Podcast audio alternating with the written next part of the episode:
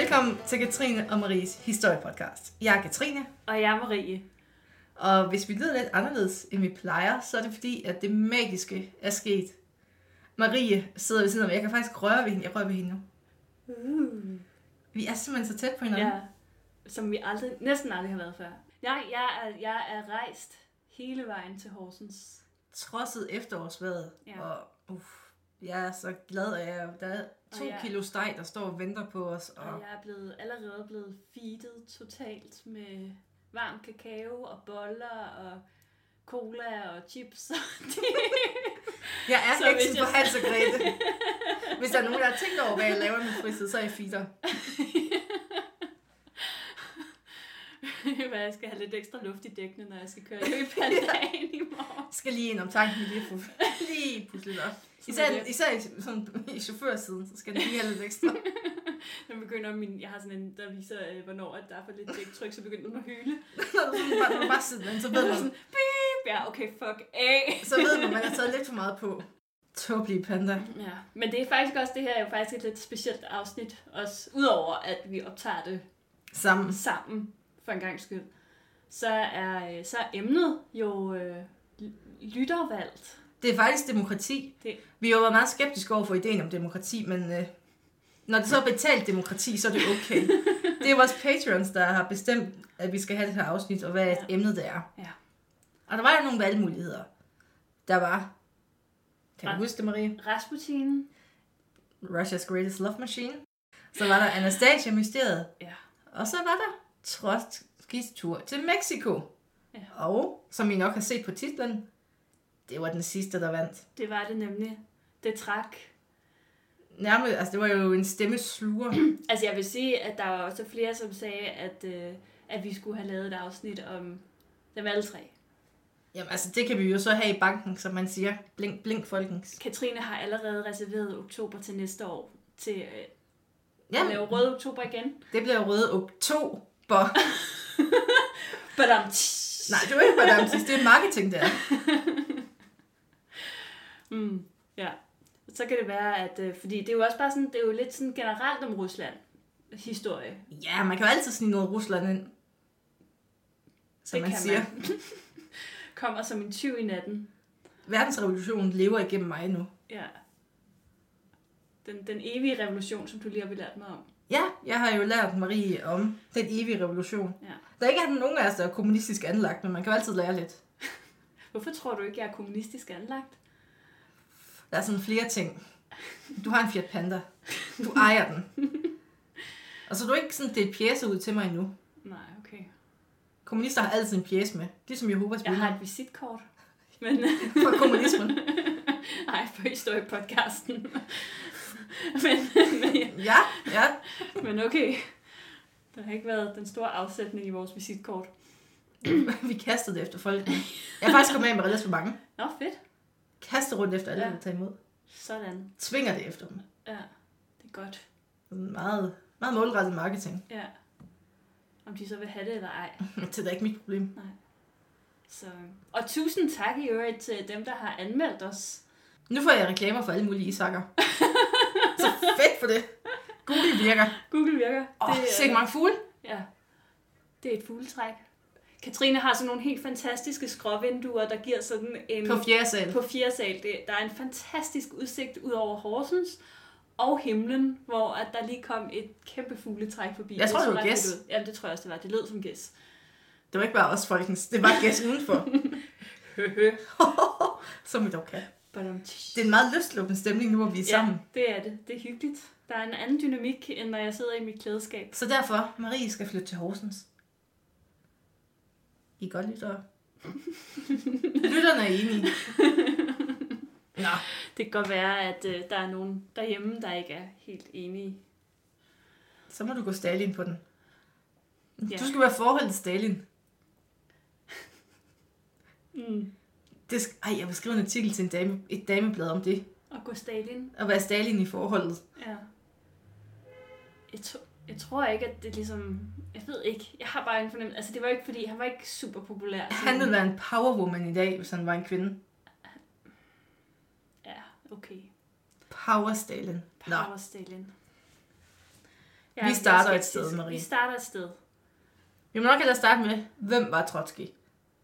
Trotsky, han har spillet en ret central rolle i revolutionen. I husker godt første episode, hvor han jo sidder i fængsel og bliver befriet for, at vi kan få befriet Sankt Petersborg. Og, ja, og han var jo også, udover at være sådan taktisk ret velbevaret, så var han også en af de store tænkere. Det var sådan, man snakker altid om, det var ham, og det var Lenin, der stod bag sådan tankevirksomheden i det her kommunisme. Mm. Men efter Lenins død, så står valget sådan naturligt i Rusland. Skal det være Trotsky, eller skal det være Stalin, der efterfølger Lenin? Trotsky, han var sådan, han var en, en intellektuel fader. Og han havde jo grundlagt Pravda. Han var en vigtig del af opbygningen af hæren, og han havde været kommissær for udenrigspolitik. Men at være Stalins konkurrent, det har aldrig været sundt for nogen. og heller ikke, selvom man hed Trotsky og havde været så vigtig. Måske netop, Ja, fordi Tak, man hed Trotsky. Trotsky. Og Stalin, han har jo faktisk ikke haft en så vigtig rolle under revolutionen. Jeg ville gerne have, at det lød som om, han havde haft det, men øh, i virkeligheden. Det, altså hans vigtigste bidrag, det var jo egentlig at få Lenin ud af anden omgang. Men ikke så meget andet. Men han ville jo rigtig gerne have, at man troede, at han havde, sådan, han havde deltaget aktivt, for det gav jo en form for legitimitet til at styre Rusland. Stalins sådan, vigtigste ting, det var jo egentlig, at han forstod, hvordan man steg i graderne i det her nye system, de havde fået opbygget. Han var dygtig til at få magt og indflydelse. Han, går, han gik sådan meget op i, at det var ham, der udpegede alle de der mellemledere. og hvis man har alle mellemlederne i sin lomme, så har man magten. Altså, ja, det var nok, det hed det ikke i Sovjetunionen, men det var sådan, Organisationsteori 101. det var mellemledere og sådan vældet, han fik bygget op. Fedt. Tak, Stalin. Og så han fik taget, han tog kontrol over de her lavere lag i byråkratiet, og på den måde, så kom han sådan til at stige i graderne. Mm. Og i alt imens Stalin havde i gang med at centrere alt magt om sig selv, så sad Trotsky derhjemme, og han skrev, og han skrev, og han skrev. Han mente nemlig, at verden sådan, som helhed var i en konstant revolutionær bevægelse, og man skulle være på forkant med den her. Og hvordan er man det? Man er det ved at tænke over det. Og så står man lige pludselig i en ret svag situation i forhold til Stalin, der bare havde fået samlet en hær af mellemledere bag sig. Og det andet problem er, at så Lenin han dør jo. Mm. Og da Lenin dør, så kom Trotsky ikke hjem fra ferie til hans begravelse. Og grunden til, at han ikke gjorde det, var, at Lenin han faktisk havde skrevet et brev til Trotsky. Og sagde, ved du hvad, du bliver bare væk. Det var ikke ondt, men det var mere, fordi han egentlig var bange for, at der ville ske Trotsky noget. Fordi han vidste jo også godt, hvilken luskebuks Stalin han var. Mm. Så derfor blev Trotsky væk. Ja, fordi Lenin var jo, så vidt jeg husker faktisk, han var jo ikke interesseret i, at Stalin... Han kunne jo heller ikke lide Stalin nej, overhovedet. Nej, De så ham jo sådan lidt som en medløber og en Ja. biokrat og nærmest en del af borgerskabet. det er egentlig sjovt, fordi jeg troede altid, at Lenin han var, han var så magtfuld en figur, at man ikke havde ligesom ville trodse hans sidste ønske. Jamen, det... Altså, når vi kommer længere hen i historien, så kan man så få at vide, hvor meget Lenins rygte betød til sidst. Ja, Eller ikke betød. Mm. Men at Trotsky ikke kom hjem, det kom jo så til at blakke hans ry, fordi det brugte Stalin jo Mm. til at sige, at han, stod, han troede jo ikke på vores leder. Og hmm, så kørte han den. Fordi Stalin han var også god til at... Jamen, han fik formidlet budskabet ordentligt. Han var god til at spinde alting. Han var sin egen spindoktor, kan man sige. så på den måde, så står Trotsky med et rigtig blakket ry, da han kom hjem. Ja, og altså Stalin er jo måske mest kendt for at være ekstremt hensynsløs. Han var et meget kynisk menneske på rigtig mange måder. God til at fastholde magt. Det må Det- han tage. Det, den skal han have. Øhm, og derudover fuldstændig ligeglad med alle andre end sig selv.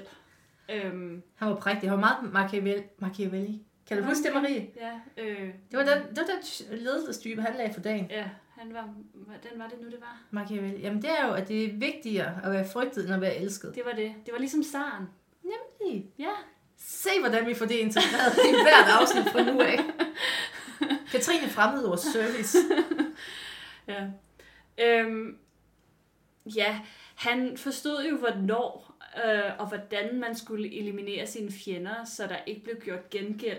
Øh, øh, og det var jo sådan en ret god øh, øh, Jeg mener, jeg mener, han kom med sådan en metafor for det.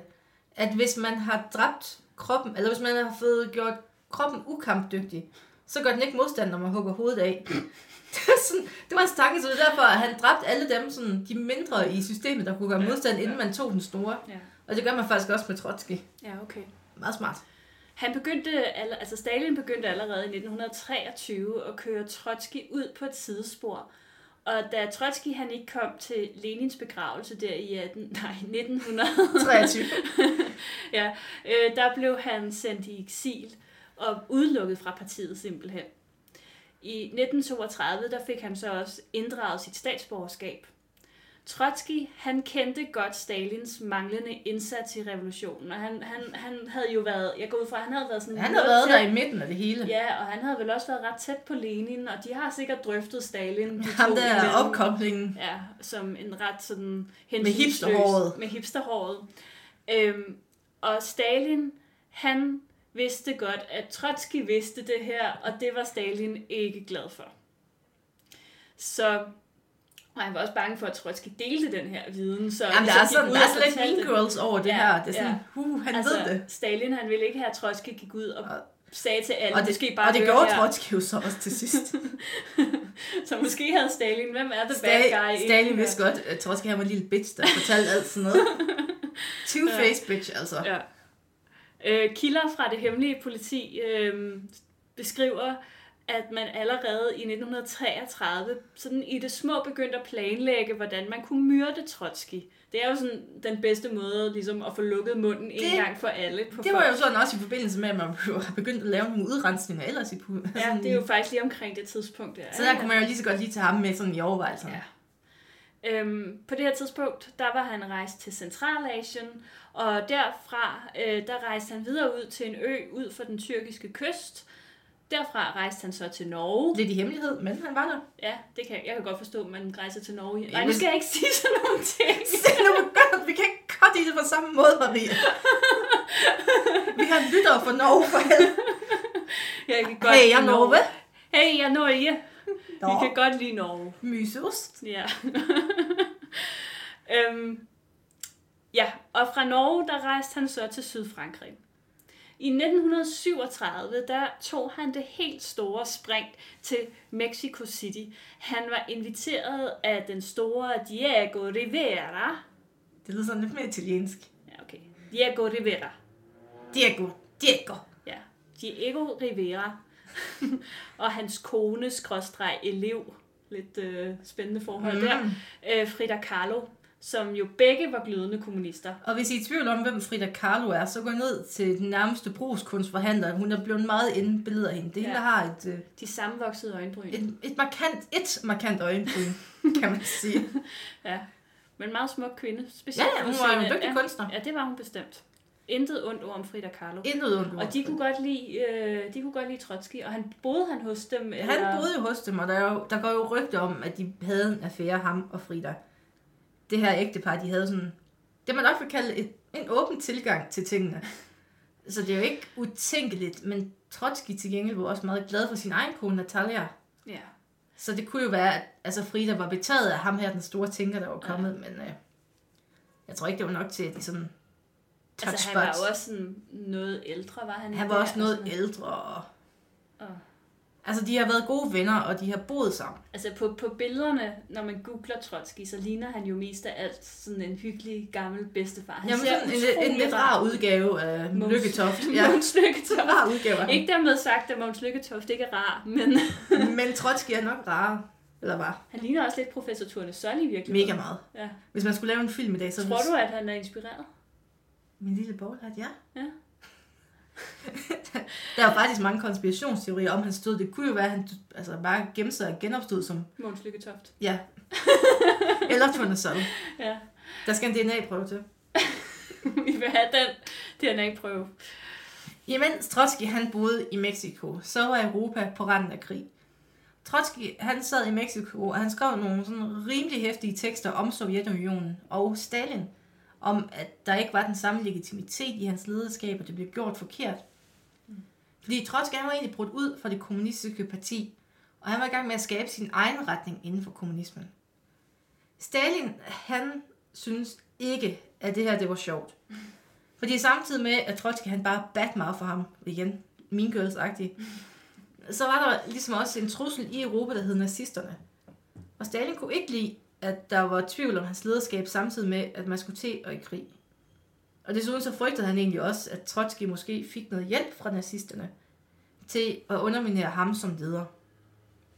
Så derfor krævede Stalins altså diktator forfængelighed, at den sidste rigtige modstander til magten måtte ryddes af vejen. I Mexico, der nød Trotsky den fulde VIP. Altså, han var sådan, han var, altså, han var rimelig populær, og han var rimelig kendt. Der var sådan meget, der var meget presse omkring hans ophold her i Mexico. Mm. Og der var rigtig mange sådan prominente folk fra venstrefløjen, der fløj ned og besøgte ham, og boede sammen med ham og Frida Kahlo i et stykke tid. Og han følte sig egentlig mere sikker i den her position. Fordi at jo flere der er til at kigge på en, desto mindre er sandsynligheden for, at man bliver dræbt. Det var sådan lidt hans logik. Fordi hvis han boede ude i en hule i Norge, in the middle of nowhere, så var der jo ikke nogen, der ville vide, hvis han døde. Så han valgte at gemme sig, hiding in plain sight, det var den, han kørte. Mm. Men han var stadig rigtig bange, og det var egentlig ikke uden grund. Fordi at hans sekretær var død, og hans søn var død i Paris under mystiske omstændigheder. Mm. Og det er nok altså det er det samme, de samme mystiske omstændigheder, man har i dag, når journalister dør i Rusland. Blink, blink. Så det var sådan lidt. Og der var flere nøglefigurer i hans familie, der også var døde. Også under, altså nogle af dem var blevet altså meget åbenlyst henrettet, og andre de døde på de der underlige måder.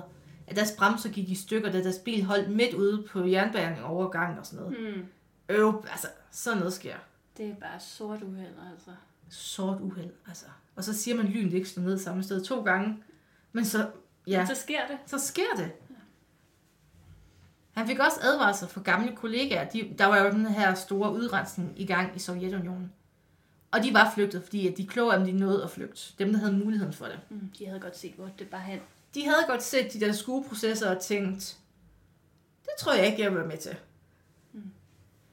Og de har jo så kontaktet ham og sagt, at hans hjem og alle hans folk, de var jo blevet udspurgt, og hans hjem var blevet gennemsøgt. Og budskabet var egentlig klart, der er nogen, der gerne vil dig til Libus Trotsky. Ja. Og øhm, der var en snigmorder, der blev hyret, eller hvordan han opstod, han blev, hvordan opstod han egentlig? Jamen han blev jo egentlig rekrutteret igennem, altså faktisk igennem sin mor. Ja. Øh, ja, han hed, øh, og nu skal jeg igen, og jeg, i dag har jeg også fået alle de dejlige... Jeg har lavet manus, så Marie får de gode navne. Jeg har fået de gode navne. Jeg beklager, jeg vil godt hjælpe dig, hvis det er. Virkelig, det hedder, han hedder Ramon Mercada. Ramon Mercada. Ja, Ramon. Måske med blødt D. Mercada. Mercada. Det var for noget spansk. Ja. Og så havde han et øh, belgisk cover. Så hvis vi, vi har sådan to Ja. Vi har sådan to udgaver af ham. Ja. Nogle gange kalder vi ham Ramon, og andre gange kalder vi ham Jacques. Jacques. Det er hans belgiske cover. Hvorfor lige belgisk? Jamen, altså man, skal jo, altså man kan jo ikke, ikke stole på en belgier. Men der har vi øh, endnu et link til Tintin. Ja, nemlig. Uh. Tintin. Ja.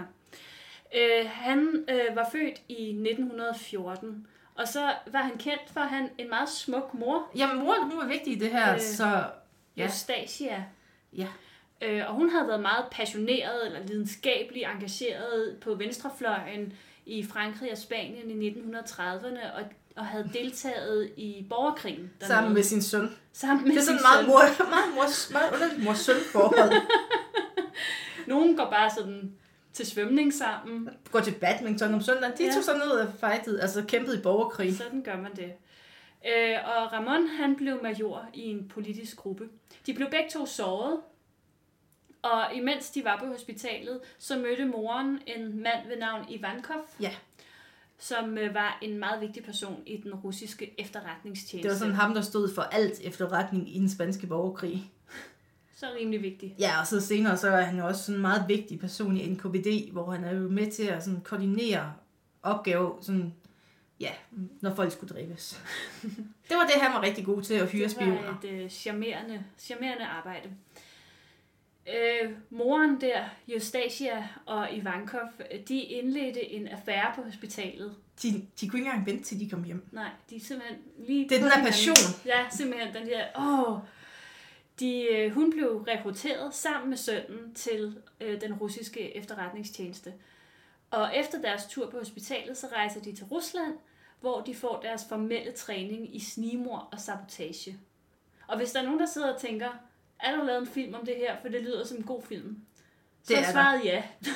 Selvfølgelig er der det. Som, som jeg, jeg har godt nok ikke set den. Jeg har bare lige set øh, sådan en film med, hvad hedder det? Ja, Plakaten. The Chosen, tror jeg, den hedder.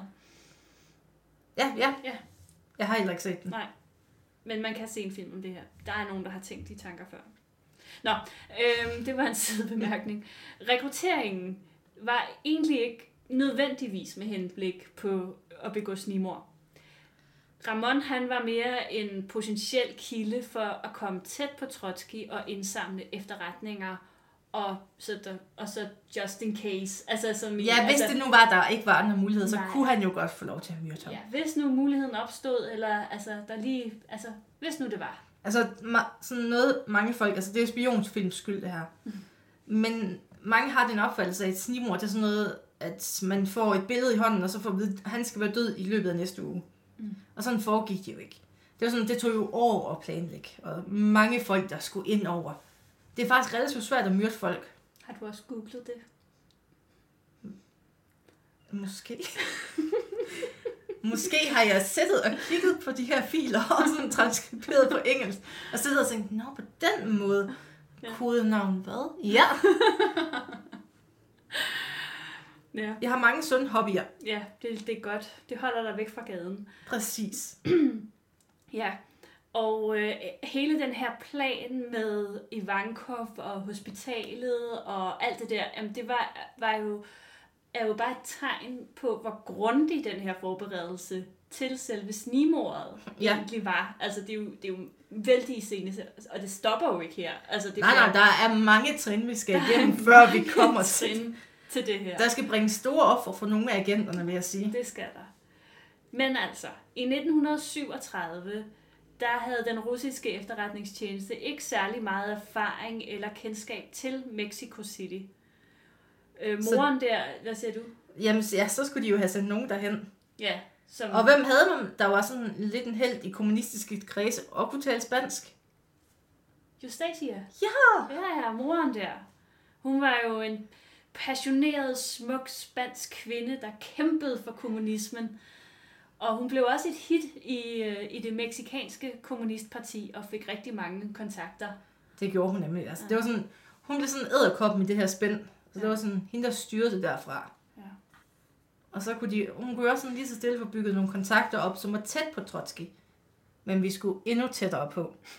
Vi skal Helt ind i... sindet. Ja. Åh, oh, det er godt, man kan have sådan nogle gamle udspillede nogen. Undskyld. Nå, vi skal jo have... De skulle... Jeg vil blive gammel nu. Jeg er sådan en random host. Kender, du- kender du ikke? Skal jeg hente en Unterberg til dig? Ja. Den store. Den store. Det er jo kun svage mennesker, der tager de små flasker. Ja, okay, jeg har aldrig set dem i store. Jeg har set en, der er større. Det var en stor dag i Tyskland. Mm. Man skulle have fundet en måde, hvorpå at man kunne få Ramon tæt på Trotsky. Ja. Folkene omkring Trotsky, de var jo egentlig på vagt, men de manglede ressourcerne til at rigtig at kunne beskytte ham. Det var jo ikke som sådan trænede soldater eller livvagter. Og den russiske efterretningstjeneste, de siger, jamen vi må have rekrutteret en person tæt på familien. Og de vidste, at der tilfældigvis boede en russisk-jødisk familie i New York. De var rejst ud, også i forbindelse med udrensningerne. Det var sådan, de tænkte, det der med at være jødisk her, det kunne jo også være risikabelt, så Mm. afsted med os. Ja. Faren han hed Samuel, og han havde tre døtre. Og to af dem er interessante i den her sammenhæng. De var nemlig passionerede tilhængere af Trotsky. Den ene, hun hed Ruth, og hun havde været sekretær for Trotsky. Søsteren, hun hed Silvia. Og i de russiske fil- filer har hun det meget charmerende kodenavn Gammeljomfruen. Ja. Hun var sådan en, en almindelig kvinde. Sådan ikke rigtig pæn, ikke rigtig grim. Sådan, hun kunne godt sidde på kommunen i dag i Danmark og være sådan lidt anonym i det. Og hun havde ikke rigtig i sit liv haft sådan en passioneret kærlighedsaffære. Ja, og det er jo så hende, de udpeger til, at det er hende, vi skal bruge til at, altså for at komme tæt på Trotsky. De får kontakt til søstrene igennem en tredje kvinde, altså en agent, de har, og hun hed Ruby Wild. Det er sådan meget kajsnag. Altså meget, Meget sådan spionnavn. ja, det er sådan, det er sådan eller sig sådan pornonavn. Ja, men man forestiller sig sådan en rødhåret, stor, flot kvinde. Med... Mega. Altså jeg forestiller mig bare, at de har siddet og tænkt, hvad er det mest amerikanske navn, vi kan komme på ja. over i Rusland? Ja. Ruby Wild. Ruby Wild. hun var en rekrutteret spion i New York, og hun bliver sådan venner med Sylvia. Hun havde penge, og der var bare masser af dem, fik hun jo fra Rusland af. Det sagde hun ikke, men der var penge nok. Og de festede bare løs. Og en dag så kom hun til endnu flere penge, da en slægtning efter sine døde, og efterlod hende en stor sum penge. Og hus, det var nok tante NKVD, der var død. så i sommeren 1938, der skulle Ruby og Sylvia til Paris. Og der skulle de deltage i den første internationale konference for den fjerde internationale. Og man tænker, det lyder spændende. Og hvorfor det er den første, når det er den fjerde? Men det er faktisk sådan en bevægelse inden for kommunismen, der var inspireret af Trotsky og den måde, han anså kommunismen skulle køre på. Okay. Det var sådan den nærmest diametrale modsætning til Stalin. Så de havde kørt de der, altså internationale, det er ligesom sådan nogle konferencer. Ja, ligesom, det er sådan... Ligesom når social, altså ligesom når ja, vores politiske partier holder Ja, det er, det er sådan ligesom en ny generation af ja. socialisme, de prøver. Ja. Og ikke nok med, at de skulle være politisk opvagte, så skulle de selvfølgelig også score nogle flotte franske mænd. Det er klart. Det skal altså, man to single piger, der tager til Frankrig. Med masser af penge. Så skal der laves nogle mænd. Det skal der. ja, og øh, der var de jo så øh, den 29. juni 1938. Ruby Wild introducerer Sylvia, eller gammel jomfru, som så du så venlig har kaldt hende. Det er ikke mig, der fundet på for det. en, en flot og atletisk singlefyr, som hed Jacques Monard. Eller Ramon. Var det jo også, det er jo vores agent. Ja. han kunne danse og snakke og kendte alle de sjove steder i Paris. Og han kurtiserede Silvia intenst. Det havde han jo sådan set fået besked på familie. Han skulle det er så meget en honeypot, han lige laver på ja, en. Det er... altså, det, altså det har de jo også gjort, hvis man har set en god sag på Netflix, The Americans. Altså hvordan man kan udnytte folks altså, behov for kærlighed og sex. Mm. Og det gjorde man jo også i virkeligheden. Ja der var jo mange sådan meget pæne russiske kvindelige agenter også, der fik mm. rigtig meget information ved at gå i seng med kedelige, kedelige mænd i det amerikanske mm. forsvar. Fedt. De hedder også gamle jomfruen familie. Håber jeg lidt. Mændene? Ja. Stakkels Sylvia. Stakkels Sylvia. 11 dage efter, der skulle Ruby fjernes Øh, og det skulle hun, fordi at, øh, at, at Silvia skulle fokusere på Ramon eller Jacques i stedet for veninden. Altså man forestiller sig det her som sådan en marionet ja, så skulle lige pludselig hjem så skulle Hun, hun skulle væk nu, fordi nu er det dem her. Der sidder sådan en eller anden big brother et eller andet sted og ja, bare flytter rundt på de her folk. Ja. Ikke? Ja. Øhm, affæren, den var romantisk og intens, og det var alt, hvad Silvia nogensinde havde kunnet drømme om.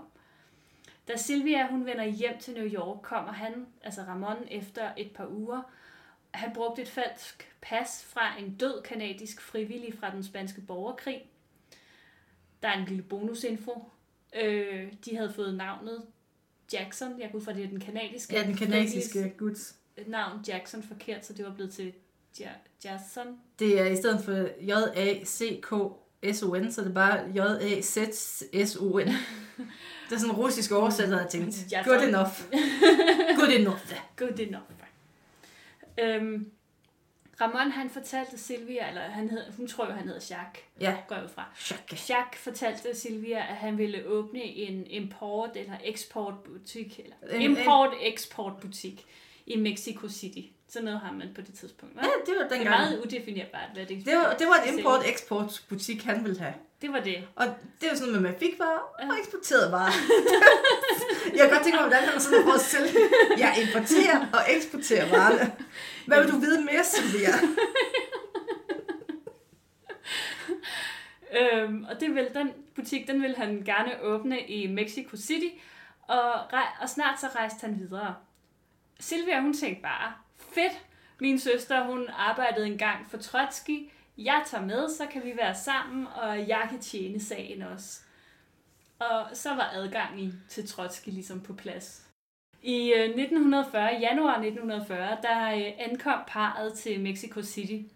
Hun arbejdede som sekretær for Trotsky, går mm. for sig, og han hentede og bragte hende hver dag. Så sød som han dog er. Så det mødte slet ikke, jo også ja, familien og så videre. Ikke? Slet ikke som om, han lige så stille mødte sig ind. Åh oh, ja, det er sødt for Silvia. Ja, jeg har så ondt af hende. Det er jo Ja, hende, men der er den rigtige taber. Mit hjerte, det, Ja. det græder. Hvis I sidder derude og ikke har haft en passioneret kærlighedsaffære, så kom i gang. For ellers så kommer Putin med en eller anden agent. Ja. Det er bare sådan en pro-tip. Ja. I den russiske efterretningstjeneste, der snakkede man jo nu om, skal man gøre det, altså skal man stå Trotsky ihjel skjult eller offentligt? Og man havde sådan to forskellige udgaver af det. Altså, det det var sådan russisk, den første hed Kon, og den anden hed Utka. Og Kon, det var sådan et direkte angreb, og det var sådan den første, der blev kørt ud. Og det blev anført, eller og planlagt af David Alfredo, og ham skal vi ikke tage sådan. Han er ikke så vigtig i den her historie. Så glem det navn. Ja, bare glem ham. Vi ved, han hed David nu. Og han tog en gruppe af veteraner fra den spanske borgerkrig den 23. maj ind i bygningen. Og de havde faktisk en sammensvoren, for det er jo ikke, altså, folk bliver bare ved med at blive rekrutteret i Trotsky følge, og han var nemlig vagt den nat, og han var den eneste vagt. I papirerne, der har han kodnavnet Amur. Mm. Og han lå dem faktisk bare, altså, han åbnede døren og sagde, Trotsky sover herinde. og der var en, en 20 mand med. De havde pistoler, de havde maskinpistoler, de havde brandbomber med. Og de blev ført direkte ind til soveværelset. Og de stod sådan fra tre forskellige steder. Der var tre indgange til soveværelset. Det var sådan den spanske byggestil. Så det var sådan, jeg har én dør.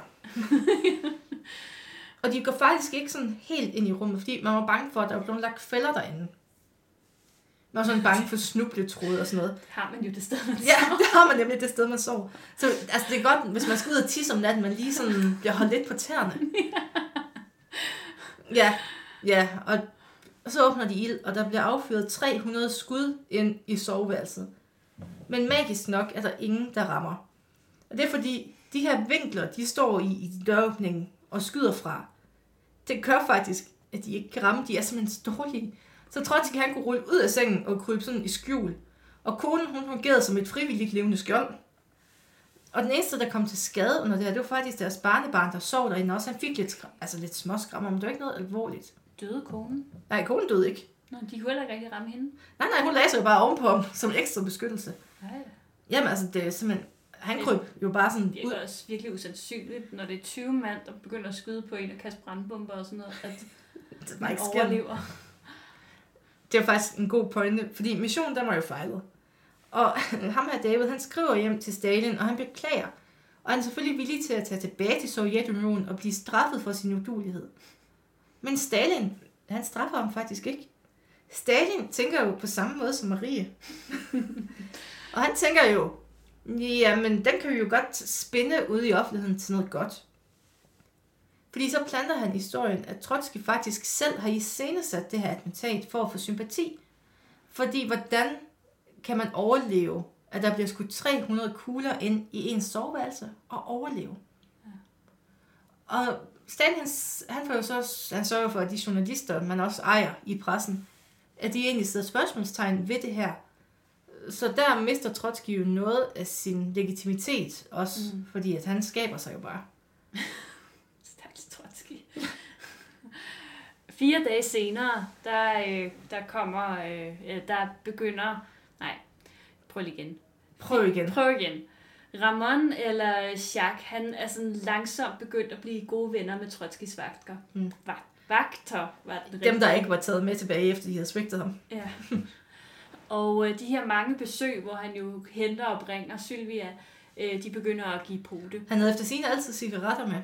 Sådan, det er den bedste måde. Udleveret af NKVD til ligesom, Sådan. og så kan man stå og snakke. Ja. Ligesom sådan lidt hundekiks-agtigt. Ja, ja. Ja. Mush, mush. Ramon og moren, de tager til New York i juni i 1940, og her der bliver den sidste plan lagt. Nu skulle Trotsky dø. Ramon han møder op i Trotskys hjem under påskud af, at han vil have Trotsky til at se på en artikel, som han har skrevet.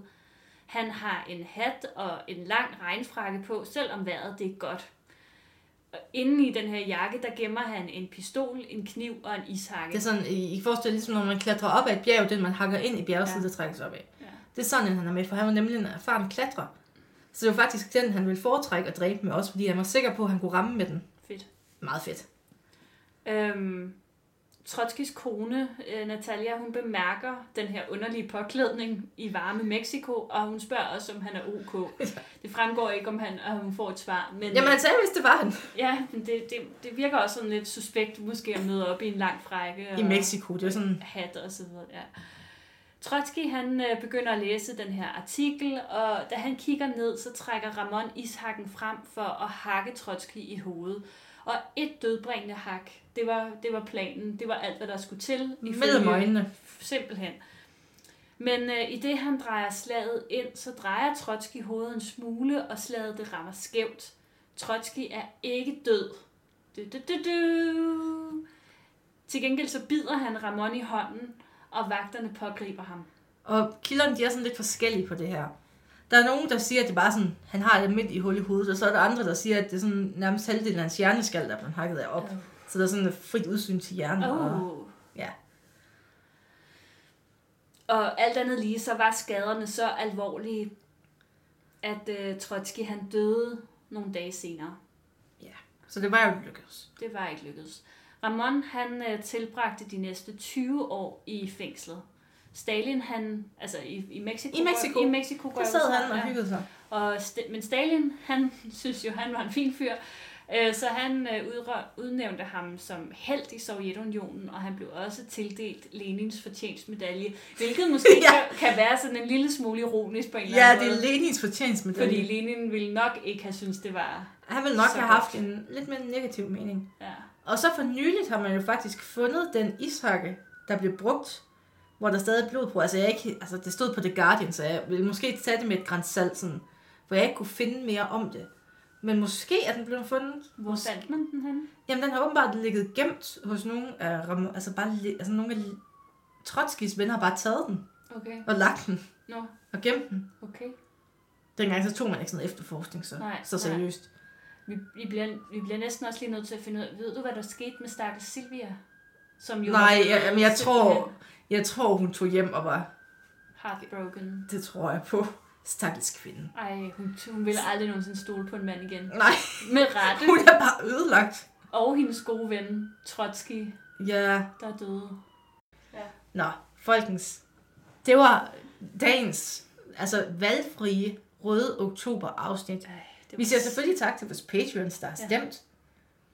Vi udelukker ikke, at der måske kommer et af de andre afsnit senere i en eller anden underlig sammenhæng, Det kunne være sjovt nok. hvis jeg kan få min vilje i forhold til planlægning. Det håber jeg, jeg Det ender med at blive en podcast, der handler om Ruslands historie. Bare sig Rusland og kold krig. Uh, det bliver så godt. Det er fint.